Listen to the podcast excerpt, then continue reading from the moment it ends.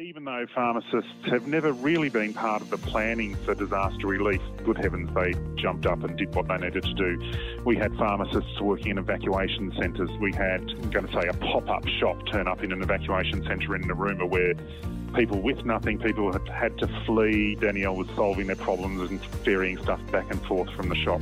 We had pharmacists working in the dark with no computers and no power. We had people who just had no way of paying because they had lost everything. And obviously, pharmacists in that situation, we just helped them with whatever they needed. We had people who had no idea what their medications were just that they needed their insulin. That was a great use of my health record when communications were available. Fantastic picture of one of our staff packing Webster packs for the nursing home by a camp stove with a single light globe, so heating the oven up on the little sort of gas fire. Hi, I'm Andrew Top, Group Business Manager at Capital Chemists. And I'm Danielle Campbell, Managing Partner at Narooma Pharmacy, and you're listening to the Pharmacy Business and Career Network podcast. Welcome to the Pharmacy Business and Career Network podcast, brought to you by the Pharmacy Guild of Australia. Focusing on pharmacy management and ownership, the PBCN podcast supports the improvement and growth of your business performance with insights and advice from a range of industry professionals. The PBCN podcast, supporting your journey every step of the way. The bushfire season of 2019 20 was the most sustained and confronting in Australia's recent history, with fires threatening communities in many states and territories across unprecedented areas of land. In numerous Australian towns, community pharmacists were faced with distressed patients, both local and visiting, power failures, broken medicine supply lines, fuel shortages, acrid smoke, appalling air quality, plus the pharmacies and the homes of staff were under direct threat, as were family members and friends from the fires.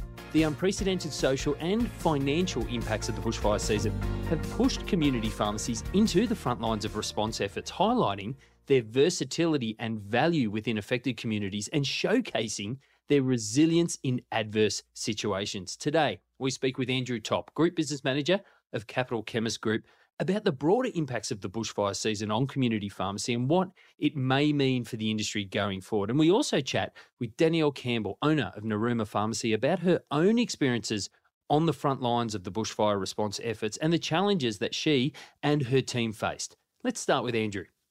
Andrew, welcome to the show. The summer bushfires here in Australia had an enormous effect right across the country. The South Coast was front and centre in a lot of media reports and, and definitely close for those of us that are in Canberra, like you and I. To what extent was the South Coast area affected in terms of how many community pharmacies were actually impacted? And are there now any lasting impacts for pharmacies in the area? Well, we had 10 pharmacies directly affected by fires. Um, and that means they were looking at their doors and seeing burning leaves landing and spot fires and things like that. It started with Braidwood, um, little country town between Canberra and the coast, uh, end of November. And then it went up to the southern highlands in Mittagong and obviously the south coast itself. Um, all of the stores had evacuees, they had displaced people, they had staff that couldn't come to work because they were fighting fires, they had staff at work even though their houses were at risk. Um, we had five staff in those 10 stores lose their houses, and a couple of staff lost their family farms. Um, we well, anybody in Canberra or in the area knows that there was evacuees in Canberra. Uh, Albury was swamped with evacuees from the Corryong fire, um, even though that's outside the south coast. I think there's 40 or so pharmacies between now and the Victorian border.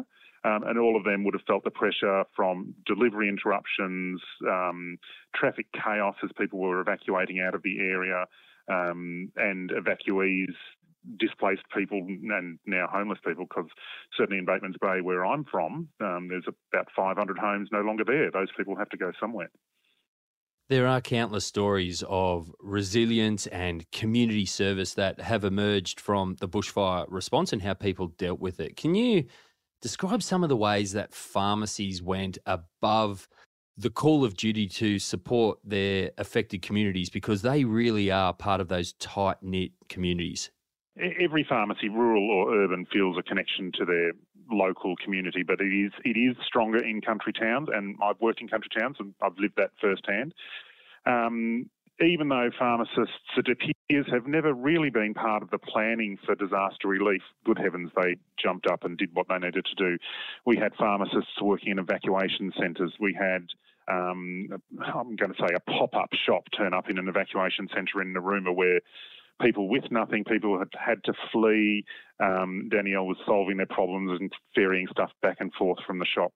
We had pharmacists working in the dark with no computers and no power. Um, we had people who just had no way of paying um, because they had lost everything. And obviously, pharmacists in that situation, we just helped them with whatever they needed. Um, we had people who had no idea what their medications were. Just that they needed their insulin. Um, that was a great use of my health record when communications were available. Uh, there's a fantastic picture of one of our staff packs, packing Webster packs for the nursing home by a camp stove with a single light globe so heating the oven up on the little sort of gas fire. Um, I've been back down to Batemans Bay since and still know a lot of people down there. And universally, the comments from people were how impressed they were that the pharmacies managed to keep open. There were some days when they couldn't, you know, the shopping centres had been locked shut, so they couldn't open there. But in spite of no power, no telephones, no internet, no banking, no nothing, and dare I say it, society sort of falling apart, they turned up and they got the job done. It is amazing considering you just mentioned that pharmacies aren't generally part of emergency response planning. So they're kind of making it up as as they go and, and being part of the communities themselves as individuals, not just a business. And the the bushfire response involved a comprehensive effort by a variety of health professionals and and obviously emergency personnel. Can you talk us through some of the ways that pharmacists were able to and, and needed to collaborate with other health professionals to ensure optimal patient outcomes during the bushfire response? Oh, absolutely. There's a couple of really good ones that stick out. Uh, I got a phone call as the as it was getting really, really difficult in Merimbula. I got a phone call from Linda Badowitz, a pharmacist down there, an old friend of mine. Uh, there was no masks for smoke and they were running out of Ventolin and Asmols and there was no supplies getting through because the highway was blocked north and south. Uh, there's a Canberra doctor that we know that works part time in Merimbula, and that doctor was going down the Brown Mountain to get to Merimbula. Uh, we did a quick run around a few stores, threw some Ventolins and some Asmols and masks at that doctor, who then got them down to Canberra. Um, interestingly, Linda ended up getting a delivery by helicopter out of Bairnsdale, I believe, but we managed to get stuff there first. Uh, we had I had a phone call from a doctor in Batemans Bay, and I was quite amazed when that number flashed up because I haven't spoken to him for years, and was surprised that he could actually get through. He needed to know who was open because there was just no communications. There was just no mobiles, no nothing. So how did he find me? I don't know, but we could tell which stores were open through various WhatsApps and Facebook messengers and things like that. Uh, there was a doctor in Manyana, which is a little village north of Ulladulla. He was writing scripts for patients who were blocked in by fire and then conveying them by phone. And then they were delivered by boat. We, we dropped them to the harbour in Ulladulla and took a boat round to Manyana. Um, and then in the fire area or without, um, pharmacists just working to find out what people's medications were. Um, constant phone calls to doctors or my health record to look stuff up. And I know we also were working with the hospital pharmacists to make sure that stock was available at the most accessible place. Because the last thing a hospital needs to deal with in an emergency is relatively trivial things um, when they've got much more serious things like burns and that to deal with. So there was great cooperation there too. It's truly amazing how people just pull together and get on with it in, in a time of crisis like that. And we all know that pharmacies are an integral part of all of our communities. Why do you think community pharmacies are ideally placed to be able to respond like they did to to these events and support their wider community? Because we're there. We're literally there on the ground, grassroots, right in the thick of things in this case. And the fact is, when society fails, and I think we have to acknowledge that things did get a bit fall apart for a bit um, for a week or so on the south coast there was no one else to reach out to. There was no way to get through. If people needed healthcare, that was the place that they went. And good on them, these stores opened every day in spite of the power situation. Uh, the only time they shut was when they were ordered to by emergency services. Um, but when they they then got back the next day to, to fill the gap. So um, it's just a measure of pharmacy's brilliant spread, um, such that everybody has a local pharmacy. We talk about pharmacies expanding their scope of service. How do you think pharmacies and pharmacists can expand their scope of service in anticipation of future natural disasters so that that scope of service and things that they can offer can play a key role in the healthcare delivery during those disasters? Uh, well, the classic one is the emergency supply um, scheme, which, let's face it, the three days supply until a prescription can be sourced is was a very impractical solution at the best of times, and this was not the best of times. Um, so that arrangement whereby we can give a PBS quantity on most products should absolutely be that should be the norm. Um, that would be a significant expansion, in our role, but a common sense acknowledgement that we we know what these medications are. We're talking about patients who are stable on their medications, and the fact is, even if it's an emergency for one person on one day, it's still an emergency for that patient. Um, the fact that this was more widespread um, just makes it so much more important that we had access to it. Um, there were times when um, it was fairly obvious that the government was not really meeting their the, the best outcomes, and I'm talking about masks because don't forget we were dealing with the smoke masks in Canberra at the same time. Um, pharmacy was the network that could get masks out to huge portions of the population, um, even to the point of actually couriering those masks around Canberra. That was basically the pharmacy industry that made that happen. And then look at what we're facing now with the unknowns about coronaviruses. Are we going to need access to antivirals or antibiotics? Are we going to need widespread vaccination services? Well, we should be talking about that now, and we should be making sure that there's mechanisms to fund them and that we're planning for them rather than oh dear, we've got a problem, we better do something. Oh, let's get pharmacy involved. Have those conversations now. Don't wait until it's too bad.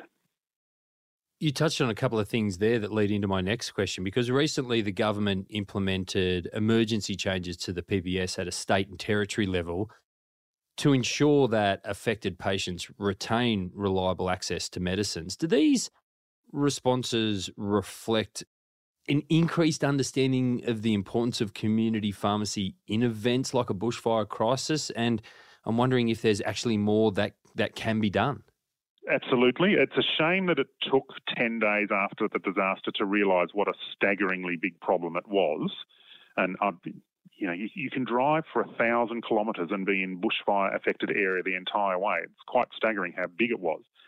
Um, but they did finally come through with a solution, uh, a, a, solution that allowed pharmacies to dispense um, the normal pack or the 30 day pack um, and seek PBS funding. That required, as you said, the state or territory to change theirs and the PBS to change their funding mechanism. That should be the norm. I really hope they don't remove that on the 1st of April, which is the current plan. I also think that the ability to waive a copay in some sort of declared emergency should be part of it. Um, pharmacists can't be put in a position where patient well-being in an emergency is jeopardised by their ability to pay, nor should anyone assume that pharmacists will just take on that financial burden because we're good people. I don't think that's fair. And the other thing that became obvious is um, the, the PBS supply chain. Um, unbelievable how little understanding there is by the community, but particularly the medical um, government medical departments and things like that, as to how drug deliveries work. Um, and so I would like to think that the next time the Symbion or Sigma or API truck comes up to a roadblock in Nowra and says, "Oh, we've got drugs for Bateman's Bay," that they're actually waved through with a police escort the same way that an ambulance or a fire truck or a electricity cherry picker type emergency service would be waved through. Um, that was a real challenge to get people to understand these drugs are saving lives. They need to come through. Government pays for the CSO, so the government acknowledges that the supply chain is important. Um, but maybe we need to make sure that the rest of um, the community understands how important that is too.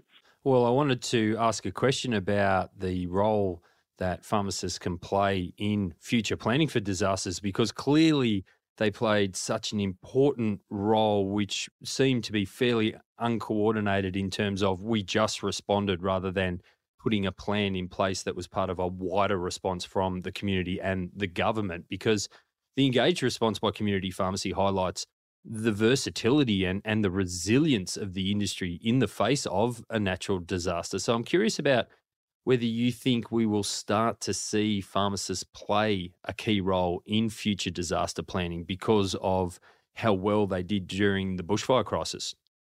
Well, I certainly hope so, and it's one of the reasons I'm happy to talk to you today because pharmacy was absolutely brilliant in the face of adversity. And what happened happened because pharmacists want to solve problems, not because governments plan for it. So imagine what we could do if we put those two elements together. Uh, important to note the fact that no one died in Batemans Bay, um, where the damage is just so massive, was absolutely amazing. Imagine what could happen if pharmacists actually were involved in planning from the outset rather than, you know, waiting for a disaster. Classic situation developing now. We've talked about it, coronavirus. If we need to medicate or vaccinate tens of thousands, hundreds of thousands, millions of people, we should be talking about that now. If there's some sort of horrible nuclear accident and people need access to iodine tablets, we should be having those discussions now and making sure that the systems are in place to manage it. Andrew, thanks again for joining us on the show. And as I said at the top of the show, we're also going to hear from Danielle Campbell, owner of Narooma Pharmacy, about her efforts and experiences on the front lines of the bushfire response. Danielle, thanks for joining us as well. We just heard from Andrew Top, who gave us a broad overview of the impacts of the bushfires on South Coast communities and the amazing efforts of pharmacies to provide ongoing patient support in such difficult and trying times. Now, as someone on the front line of the response effort, can you talk a little bit about your experiences during the bushfire events and how you and your staff were able to provide ongoing patient and community support in such a trying time?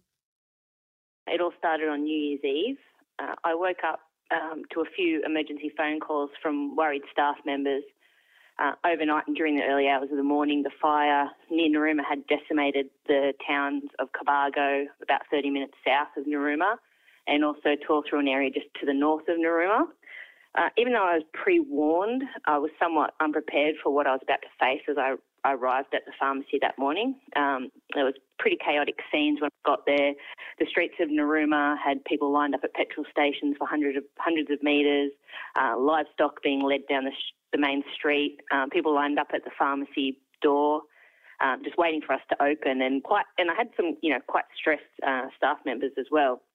Um, and this is all ha- happening under under really dark skies at about 8:30 in the morning. Um, we opened almost immediately and lost power within minutes of opening the front doors, and we had a shop full of people who we tried to serve the best we could. Um, they were mostly visitors to the area. Uh, yeah, they were primarily consisted of people that were tourists who had been, you know, evacuated to Narooma, a larger centre from little holiday parks and campsites that surround Narooma. Um, we operated under torchlight for a few hours, and when the crowd sort of eased, many staff were stressed about their own families and properties. So for those people, I sort of said, you can go home. Um, and as we were leaving, a few staff and I discussed, um, you know, what might happen in the coming days and what we should do, you know, just thinking forward a little bit and it was decided that we just sort of load my uh, ute, I have a, a Hilux ute, with you know anything an evacuation centre might need, any supplies at the pharmacy that we thought that they could use, and we a few of us headed down to the evacuation centre, which is about one kilometre away from the pharmacy. Um, and the scenes we were sort of faced with there were quite hectic. Uh, the evacuation centre was initially uh, like completely in darkness. People were lining up to register their names. Um, we made ourselves known to a few key personnel, and they invited us to set up a table and offer sort of community pharmacy services uh, right near where people were registering. And the requests that we we got initially were things like face masks and Ventolin, but the longer we were there, the more serious the, the requests became. Um, people had evacuated in such short notice; they had left all essential medical supplies behind. There was also uh, no no information about how long they were going to be in that environment as well. Um, so luckily, I have a really good relationship with one of our local GPs, and her uh, surgery is about two minutes walk from where the evacuation centre was located. So she was sort of operating under, the, they had a generator running her surgery and her vaccine fridge, and she came over and we sort of, um, she sat down and started writing up prescriptions for people that had, you know, didn't have anything at all. And so we were able to sort of essentially set up this pop up pharmacy in an evacuation centre. So that involved um, people getting prescriptions off the doctor, us sort of taking them back to the pharmacy, dispensing them, as in like handwriting them, bringing them back for people to collect. Um, and we operated like that for well, New Year's Eve, New Year's Day, and then I think possibly the next day we had power returns. We might have been back at the pharmacy for sort of the morning. Um, yeah, it was yeah, it was a very uh, interesting time in that first little little um, bit when the bushfires hit with such, you know, uh, I think everyone just got caught off guard a little bit. Um, so yeah, I was really proud of how my team acted over that sort of crisis period, um, and I was even more impressed with like the whole community of Narooma that just sort of banded together in a time of need without much in the way of outside help from authorities and just dealt with the emergency situation. And we pretty much did that a lot off our own backs in that early period of time. I'm going to come back to that point in a couple of questions, I think, because I want to focus on the patients. You talk about turning up and you've got patients lined up. A lot of them are traveling and they're tourists, so you've still got those people that you would normally serve as part of your community. What are some of those immediate concerns that they're that your patients are faced with when they need to try and maintain healthcare and access to medicines during an emergency event? Is it just being able to see a doctor and getting a, a new script, or, or are there other things? Because I'm also curious about the issues or the obstacles that you had to be particularly mindful of around security and, and things like that. The evacuation centre sort of changed. Um, in that first day or so, it was very much filled with people from um, the outside area who were evacuated to Narooma they were holiday makers, visitors. Um, they might have had medications with them that they'd have to leave, you know, with their cars and equipment and campsites and things like that. So they were, you know, evacuated at very short notice. Um, they were really stressed for other family members that they might have been separated from, you know, people in different cars or, um, you know, people that they were holidaying with. And maybe someone went to Narooma and someone was somewhere else in this large vicinity as well um, of the evacuation sort of centre that encompassed maybe two football ovals, the evacuation centre where I was, and then there was sort of overflow into these clubs and the golf course and things like that too. So it's quite a huge area to start with of where people were, evacuated from. Um, yeah, I guess in that short period of time, we were really concerned with those people. Um, it's funny you say that. As we were arriving at the evacuation centre, I one of the girls I noticed a regular customer of ours. She'd be well into her 80s. She was driving into the evacuation centre, and she was there the whole time. So she was there from Tuesday when we got there through till Sunday, because I sort of was in and out of the evacuation centre with sort of the threat coming and going to Narooma. And it was interesting. One of the staff member members helped her into the evacuation centre. And I sort of chatted to her. Every time I came in there, I had to chat to her. And she was just so thankful that we were there and just she said, "You're doing such a wonderful service." And I said, "Do you need anything? Can I get you anything?" And she was like, "I think she just said to me, like, I think you're putting people's minds at ease, knowing that they can get medications, and if they need anything, it's just that you're there. Not they might not need anything, but it's just that you're there and you're helping out, pretty much." Obviously, the bushfires, it feels like an, an, understatement when I say this, that they created some extremely adverse working conditions. Apart from losing things like power and, and staff having to actually be community members themselves and, and keep an eye on family members and their own properties, can you highlight some of the other challenges you and your staff faced and, and maybe even some of the strategies that, that you may have employed to try and work around the those adverse conditions, especially considering, as I mentioned, that that you guys are actually community members as well. So basically, obviously, you lose your, power, your light. Um, on certain periods of time, we had no um, 3G phone connection, no internet reception. But um, the morning of New Year's Eve, I, I, when I drove to work, my car, which is the Hilux, was pretty much on empty. Like I had, you know, maybe 100 kilometres to go. And with ferrying medical supplies and things back back towards the back from the pharmacy to the evacuation centre, it was, you know, a few trips in and I was pretty much done. And I had a chat to um, a nurse that I met there, and she works for New South Wales Health, and they have allocated cars that are always filled up with fuel. And she basically said, look, come over to the um, community health centre, pick up a car. You guys are doing a great job and just take it and use it for what you need. It was filled, with fuel, and if you run out of fuel, there's another car and there's another car. And luckily, I only, only needed the one um, because even though uh, I think maybe two days after we were able to get fuel into cars and people were able to get out of the area, um, we just didn't have time to even think about lining up for a few hundred metres for a petrol station. So, you know, that's the sort of things that you face as just the logistics of it all. I mean, at one point I even drove, like, I had to drive to a few uh, of my staff members' houses, just have conversations with them, make a plan about you know, we're going to be, if there's no power, we'll be at the evacuation centre. If there is power, we'll be at the pharmacy. Um, are you able to come in? It was all very archaic, but that's just what had to be done to sort of logistically manage what was going on.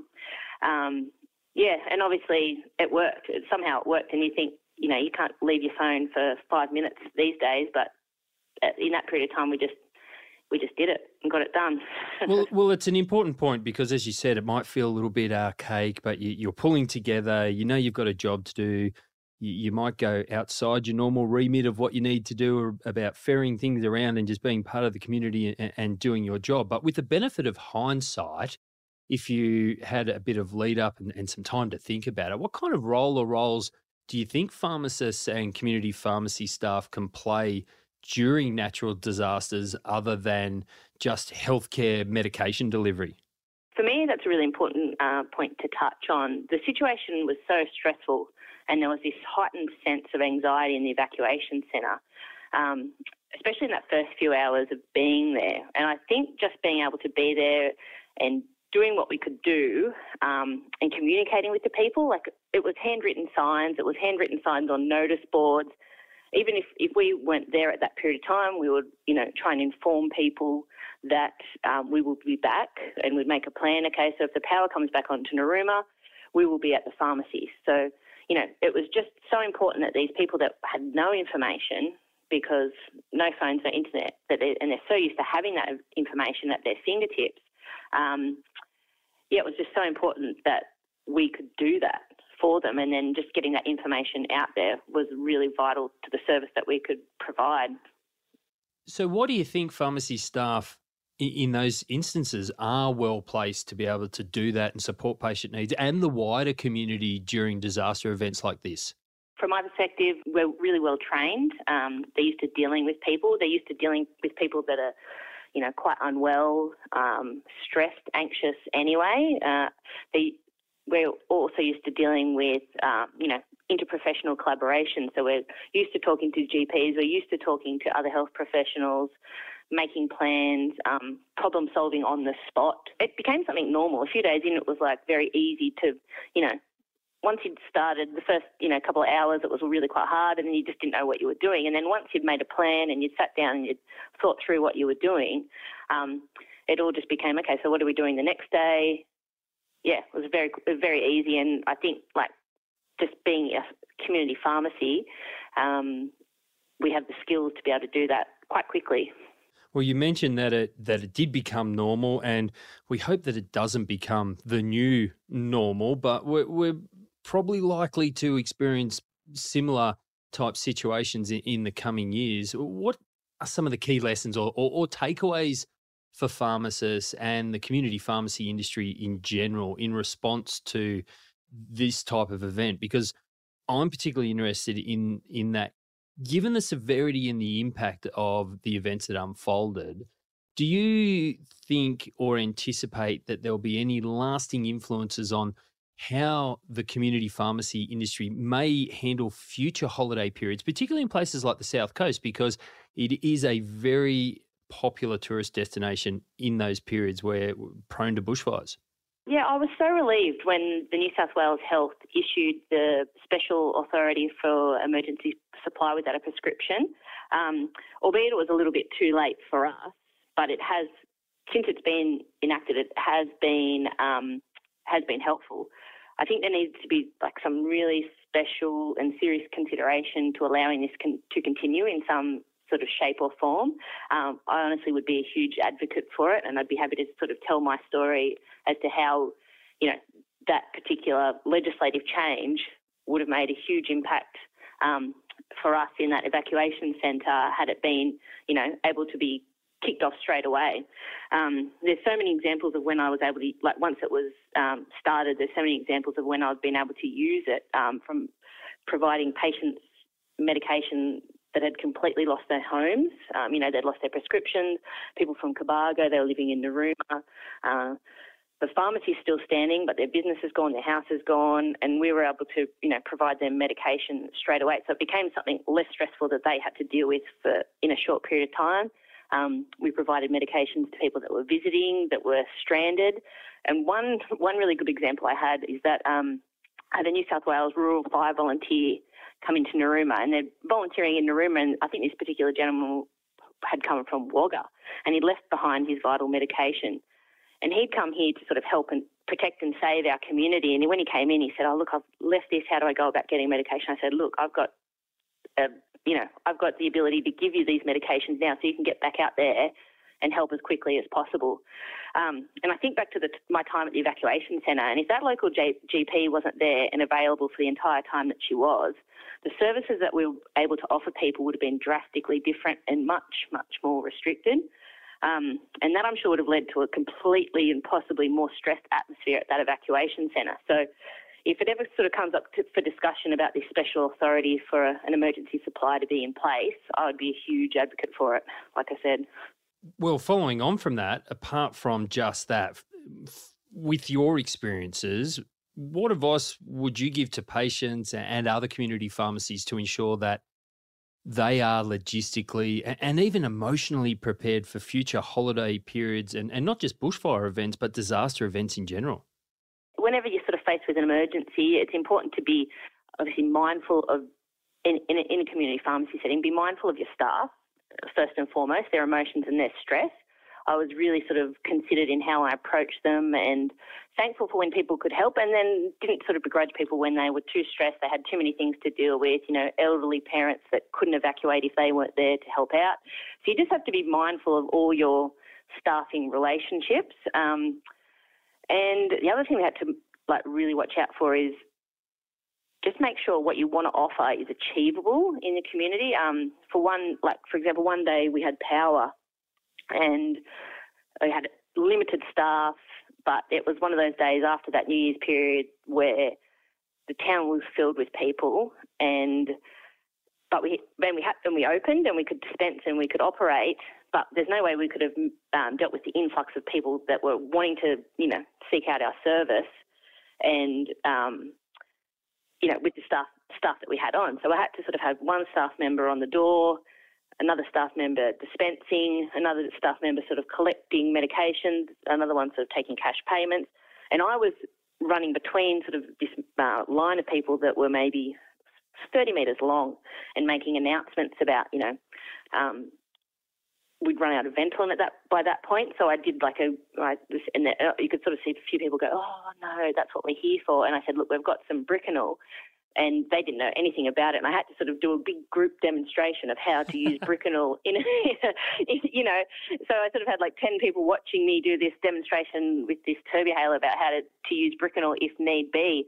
And I think just information is key to people. It really made a difference. It put people's minds at ease. They're just so used to having that, um, you know, information at their fingertips. So I spent more time doing announcements and talking to the patients than I actually did doing any work because it was just what they were after. And they, you know, they were standing in a line 30, 30 metres deep, wondering if we were going to serve them. I said, look, we're going to serve everyone in here until until it comes a point where it becomes too dangerous, where we have to leave and we're being told that we have to leave, or everyone has sort of fulfilled their needs, and they, they're just you can see them just all relax, you know, and it just I think just information and it can be face to face, and I think just being at that evacuation centre, wearing a white coat and walking around, people will just come up to you and ask you a question, and you're able to, if you didn't know the answer, you could help them lead them in the right direction of someone that might have an answer. Yeah, so I think it just communication and just face to face communication. It's what we as pharmacists are generally quite good at.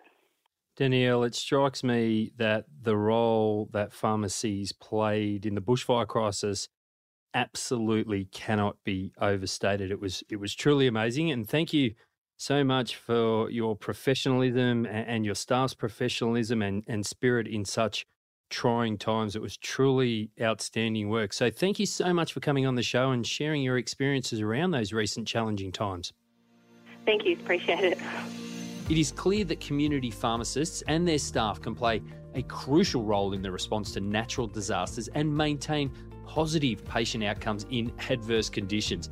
Accessibility, training, and strong community engagement place pharmacists in ideal positions to contribute to the ongoing support of patients and communities and visiting tourists affected by bushfires. The efforts demonstrated by pharmacies across Australia highlight the need for industry engagement across further disaster planning and operations.